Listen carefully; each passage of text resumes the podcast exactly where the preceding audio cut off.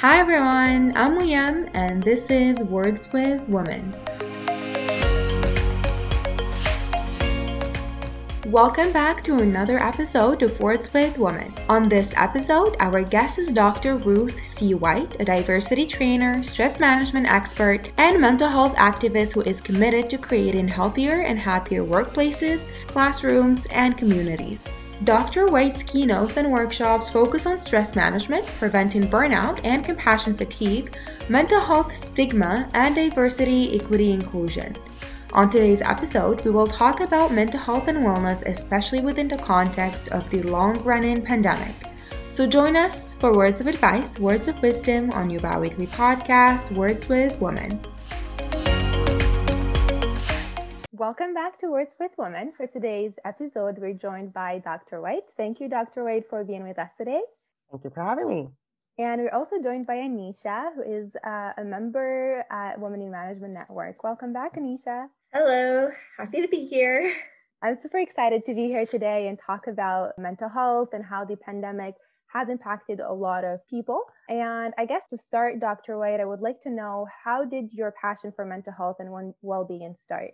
It's actually a personal story. So it's personal, but it's also professional. So I was trained as a social worker. So obviously, mental health was part of what I did every day, working with youth. And I that was right after I went to oh, after I went to Ottawa U, I went to McGill and I did a bachelor's in social work and a master's in social work there. So I've always been in the mental health field. I was not a therapist, however, and mental health was the scope of what I did, but generally it was about linking kids to resources, etc. But obviously, I would do counseling sessions and the like. Mm-hmm. Um, how I got into mental health and stress management specifically was that I was diagnosed with bipolar disorder about two years ago, something like that. And so out of that, I learned a lot about bipolar disorder, ended up writing a couple books about it. And the thing that I started to realize early on in my own mental health journey was that stress was a key factor in symptoms. Mm-hmm. And over time, I learned that um, stress related disorders was the number one reason that people go to the doctor. And, and so, and it's a lifestyle problem that leads to a lot of health issues, whether it's hypertension or cardiovascular illness, people having like tension headaches, physical pain, etc. So that's how I came to say, well, okay, if I'm going to intervene in the mental health space, stress management was the space to be in because it was such a driving factor in the mental and physical health of a lot of people. So, for example, stress will trigger symptoms of anxiety or mm-hmm. depression, mm-hmm. and long-term stress will make people anxious and depressed, as well as you know more irritable, more likely to have anger issues, etc. So that's why I picked stress management, and then you know started doing workshops, and then I was I did a, a book called the Stress Management Workbook and another book since then. So, um, Stress Management Workbook was published in 2018, and that's led to a lot of things like this podcast. yeah. So, shifting this more towards speaking of the pandemic, what are the main ways that the pandemic has affected the wellness and well being of individuals? So, that's a very good question because in the last year, I've been very busy doing stress management workshops as well as doing podcasts like this and different sort of wellness things with healthcare providers, et cetera. And the data has shown that the COVID 19 pandemic has affected people in a lot of different ways. And so, mm-hmm. the Centers for Disease Control and Prevention, based in Atlanta, which is the US government's public health arm, has done a lot of research into mental health impacts. And it turns out that it has affected everyone, all the different ethnic groups, age groups, et cetera. It, there's been some differential impact with the the eldest people actually having less mental health impacts and the, mm-hmm. the theory is that basically they've gone through a lot more in their lives so they're a lot more resilient and that the younger people like 18 to 29 are having a really hard time because developmentally this is a time where they would be socializing and hanging out with their friends etc and this is the first big thing that they've had to deal with so of course it's going to be harder on them so one of the things that has been shown is that people are having more anxiety more depression Cigna, which is a huge um, health insurance and healthcare, they, they also have pharmacies and they realized early on in the pandemic that there were increases, significant increases in prescriptions for anti-anxiety medications. So they could see it. So they, they weren't looking at the diagnosis, they were just looking at um, the pharmaceutical industry and how that was being affected. So people, I mean, one of the things that has that was really problematic in the beginning is lack of knowledge, right? So yeah. you're in the middle of a crisis and you don't know anything, and everything they're telling you, they're like, we don't really know what's going on. That's anxiety provoking because you're hearing that there's a deadly disease out there, and the people that should know don't know. Don't know. And exactly. So that sort of insecurity can cause a lot of stress on people. It can impact your sleep. You start to worry more. There's also the impact of people with family members who are also having COVID. The huge other part, of course, is the social isolation is huge, right? Because mm-hmm. in a normal situation, where you're under a lot of stress, you reach out to friends and family for support. Yeah. And now you can't reach out to friends and family for support. I mean, you can, but I tell people like you can't hug over exactly. the internet, right? Exactly. Um, and hugging is actually creates a physical positive response. Oxytocin is released. It's a warm, fuzzy feeling. You feel loved. You feel cared about, and so that's actually a thing. A hug actually impacts both your physical and your mental health. Touch, we know, is really important for people, for human mm-hmm. beings. Got tons of studies on what happens when people are not touched, right? And so that has been huge, right? Cut down on travel, huge. You can't go anywhere. So now you're stuck at home. For a lot of people who have children, it's been extremely difficult because, especially if they have a partner, so, I mean, I remember the interview I was having for the job I have now, and I was in the middle of the interview, and the executive who's interviewing me, his kid wanders into the room, and I think uh, like his dog or something, and he's kind of like trying to get rid of people, and and I just said to him, I'm like, look, it's 2020, you know, yeah. what you're gonna do, right? And yeah. so people have had to, you know, share an office space with their partner or roommate. For me, it's our dining table I share with my roommate, and this is where we have meetings and we have to like coordinate, like, oh, I have an interview at 11, oh, I have a meeting at noon. We don't have kids, but imagine now throwing two kids and you're trying to homeschool two kids, and the two kids want your attention. You also have a dog and a cat, which I have had people, their dog starts barking, they're closing the door, but the dog's still barking out there. So all of that has just added like all these stressors to people. And it's not as if like North Americans were not already stressed out, right? That's just yeah. kind of our baseline. Yeah. That's just not how we function. It's like yeah. in America, you brag about how much work you do and how stressed mm-hmm. out you are and how in demand you are. And all of that, you know, kind of makes you feel better that everybody wants to talk to you and you're so important. Then you put COVID on top of that and then the last thing is like the media situation, right? So mm-hmm. you need to listen to the media because you need to figure out what's going on, right? But I always tell people the news should have before it a bracket that says bad news, right? Mm-hmm. Because when we listen to the news, it's not a lot of good news. There's like the random human interest story that takes three minutes, like, oh, the firefighter saved the cat or whatever it is. But generally speaking, it's a lot of bad news. And so we're listening to the news we're listening to death counts, right? They call it doom scrolling on social media, right? That's the term mm-hmm. that is used. But just think about it like we listen to the news and they're telling you 200,000 people have died, 300,000 people have died. There is all there's a new outbreak here.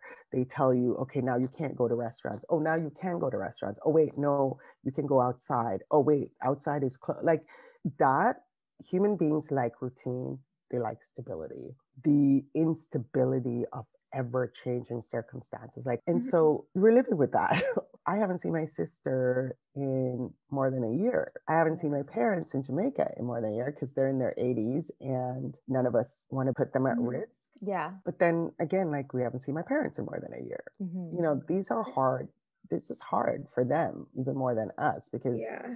all three of us live thousands of miles away the isolation is i feel it's a big factor just from mm-hmm. my own experience a couple of my friends at least i've heard three people lost their parents and they were not able to attend like the oh. funerals or even say bye and they were in different countries so they were not even able to mm-hmm. attend or like be in that mm-hmm. area or anything mm-hmm. so i do definitely believe that as you said like isolation is like the cherry on the cake it's it's mm-hmm. what makes everything worse i think COVID has just made us all appreciate human interaction, like physical interactions with mm-hmm. each other, so mm-hmm. much more. For yeah. sure. Speaking more about the impact of the pandemic on everyone, mm-hmm. would you say that the pandemic is impacting minorities more than other people? Well, it really depends on the group, the ethnic group, right? But generally speaking, I always tell people whenever you have a marginalized population, whatever impacts the majority or the, the power majority, right, is going to impact the lesser minorities in terms of political power, et cetera. It's going to impact them more, right? Because often they have less access to healthcare services. They're already at risk because of um, the stress of oppression and discrimination, prejudice, all of those, you know, all the isms, right? And so when it comes to ethnic groups, especially in the United States, African Americans were at higher risk. So have been Latinx communities because they already had certain risk factors that have now proven to be problematic with regard to COVID. So, for example, African Americans have a significantly higher rate of obesity. And mm. obesity has been shown to put people more at risk for COVID. And also, when they get COVID, they have more severe symptoms and are less likely to survive. So, the death rate is significantly higher when you have obesity. They also have higher rates of diabetes and cardiovascular illnesses. So, all those things compound the impact of um, COVID.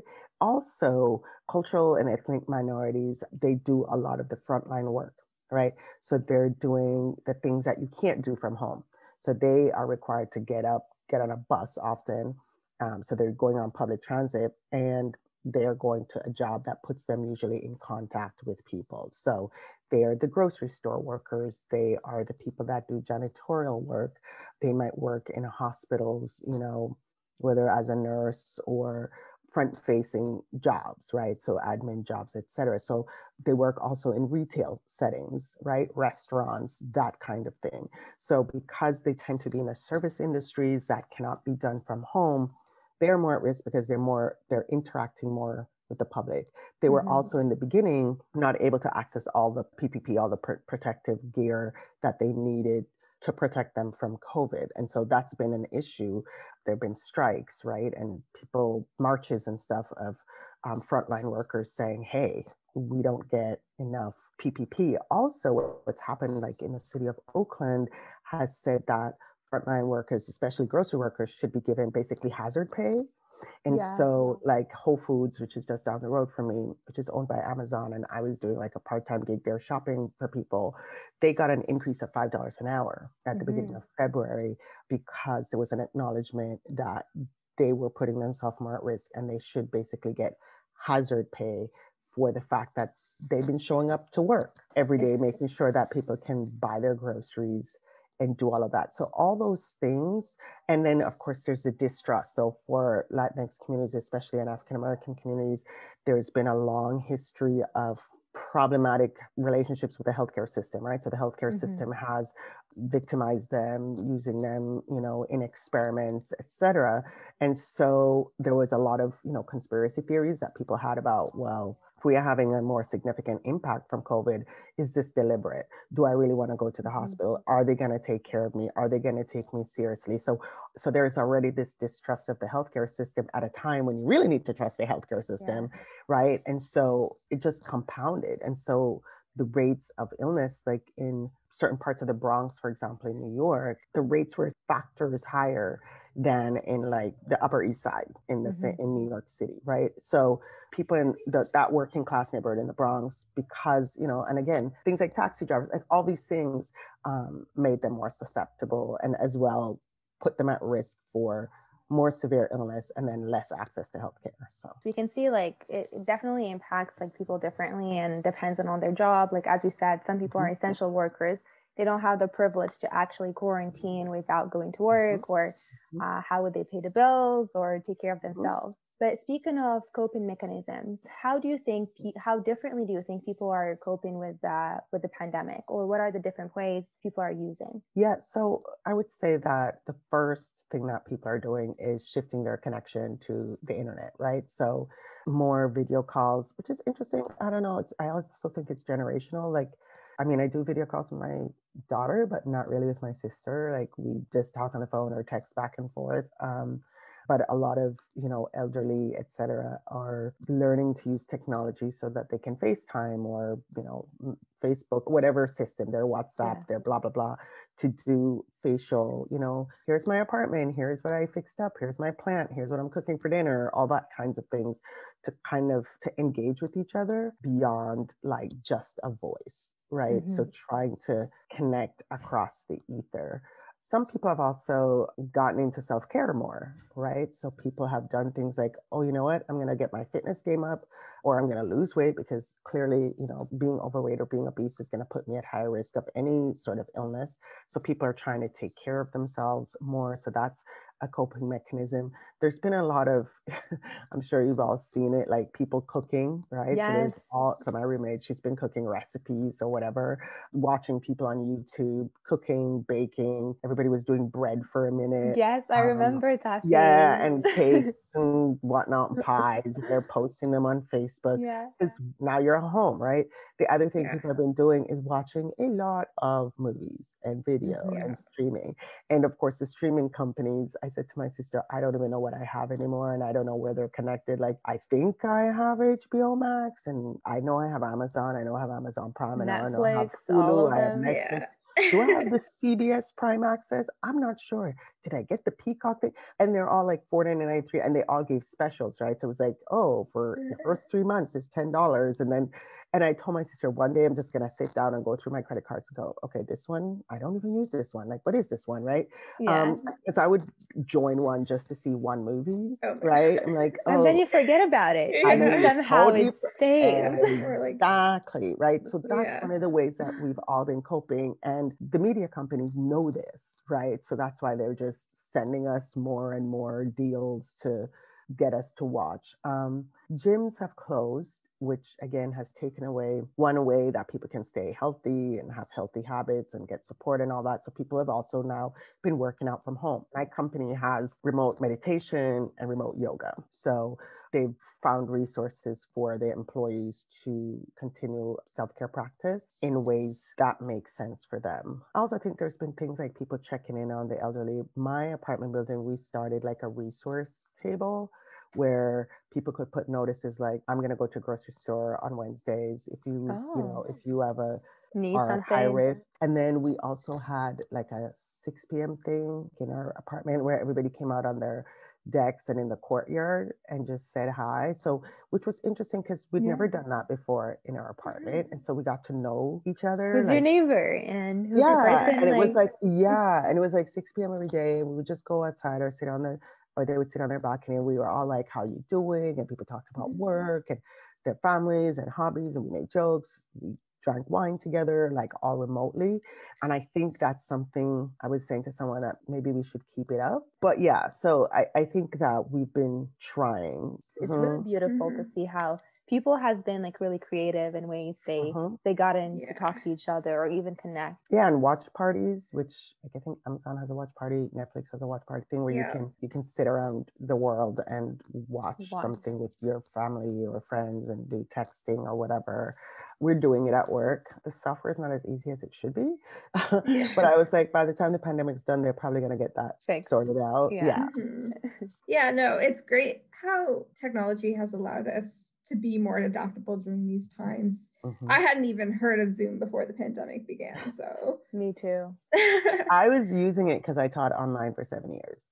Oh, so oh, okay. the pandemic was actually, I think, harder on me in some ways because for a lot of my friends, they liked the idea of working from home. They're like, "Yay, yeah. no commute and everything," and I'm like, "I've been home for seven years, and now you're just making the home smaller, yeah. you know, because all the things that you would do when you work from home to engage with people, like go to cafes, go to work, remote working places, whatever, all of that was gone, and yeah. you've been home all the time, so you were the isolated person, and all the other people are just happy to be home, and you're like, okay, this is just more of the same, but more restrictive than it used to be. Exactly.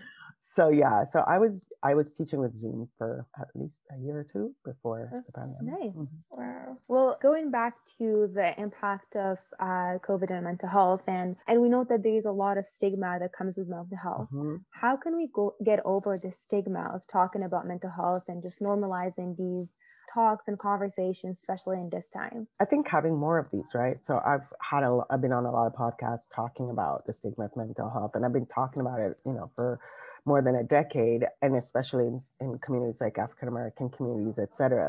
And I think part of it is, you know, especially with immigrant cultures, where they come from places where um, just because of the nature of the way their their culture operates, um, the concept of mental health is totally different. And I tell people it's not that it doesn't exist, it's just not called mental health, right? It's like, you know, when people are grieving, for example. So if you think like mm-hmm. places like Italy and traditional small Italian towns, women wear black. Like if you're a widow, you wear black for a long time. Well, that's a signal to people, right? That I am Yeah. grieving. And that's a public demonstration of a certain mental health status. So that even though you're not calling it mental health and you're not going to therapy, that that is a signal for the rest of this, the community to know that this person has lost somebody important and this mm-hmm. is important for them. And so cultures have evolved in ways where their social support networks, they're faith things. So you might go to a healer and you get a candle or whatever it is that you would normally do. So I think the concept of mental health in the North American and Western European imagination has been more of the there is something wrong with you, you cannot function, you need to be put away somewhere, Mhm. right? We are slowly shifting from that. And I think places like Northern California, California and New York, where therapy is so normal. It's like having a therapist is like having, I don't know, more people go to a mental health therapist than a massage therapist, probably, right? just it's just normal to go and get a checkup and people are now understanding that you don't need a diagnosis to go mm. and talk to a mental health professional which is actually a good thing because for a long time mental health was a place that you only went if you were like at the end of your rope right? So as a mm-hmm. social worker i knew that when people came to a social worker they talked to their friends and their mom and their aunt and all of these people before they came to a social worker right? Because that was like a last resort like okay we can't fix this we need to go get help Mhm. now there's more a sense of, you know what, I'm facing this challenge at work and let me go talk to somebody about how to handle it better, right?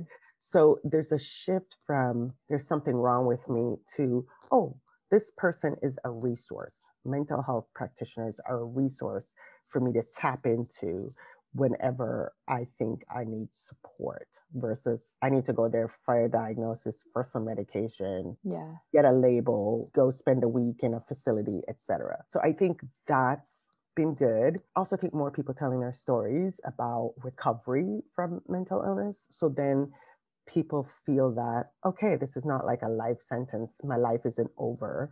I can manage my illness and have a career and have a family and have healthy relationships. So the more stories that people tell of recovery and resilience and thriving, the less likely people are to stay away because of fear and not knowing what will happen. Right. Yeah. So it's kind of like anything else. It's kind of like, oh, that's how that happens. Okay, well, that's not so bad. I think, again, a lot of insurance companies don't cover mental health unless you have a diagnosis. Mhm. And I think that will have to be sort of the final step because a lot of people can't afford because mental health is not cheap. Like in Northern California, it's probably somewhere between $200 and $400 a session. So if your insurance company is not paying for it, how many people have, you know, a thousand dollars a month? Can you afford it? Exactly. yeah. Exactly. So I think that is one of the last sort of barriers that just like you go to a doctor, you don't wait until you have a heart attack to go to a doctor. You go to a doctor every year or every six months. You get your blood work done, you get your mammogram, you get all these things. Mental health should be part of that Mhm. checkup situation so that again, it would just be part of health, right? Mm-hmm. And not just like this special thing you go to. It should just be part of like you get weighed, you get your blood pressure checked, you get your blood work done, you get a mental health assessment done. It's all, it should just be part of your holistic health package. And that would mm-hmm. destigmatize it a lot because guess what? Then everybody is getting a mental health assessment. Mm-hmm. Everybody. So then it's not just a special group of people, right? And then Yeah. it would also improve mental health because you could see people who are at risk Mm-hmm. before they have chronic mental illness, for example. Mm-hmm. Yeah, for sure. That's actually a really good point because I know there's a lot of stress and emphasis on, especially in like the finance industry. People Mhm. are like, yeah, get ready to work 12 hours a day. Mhm. Like, it's something that you're proud of almost, but then what kind of Mhm. toll does that take on mental health, especially during the pandemic when you can't really have an escape Mhm. from it? So that's very Yeah. true. I always say, what's the point of making all this money if you can't spend it and have fun with it, right?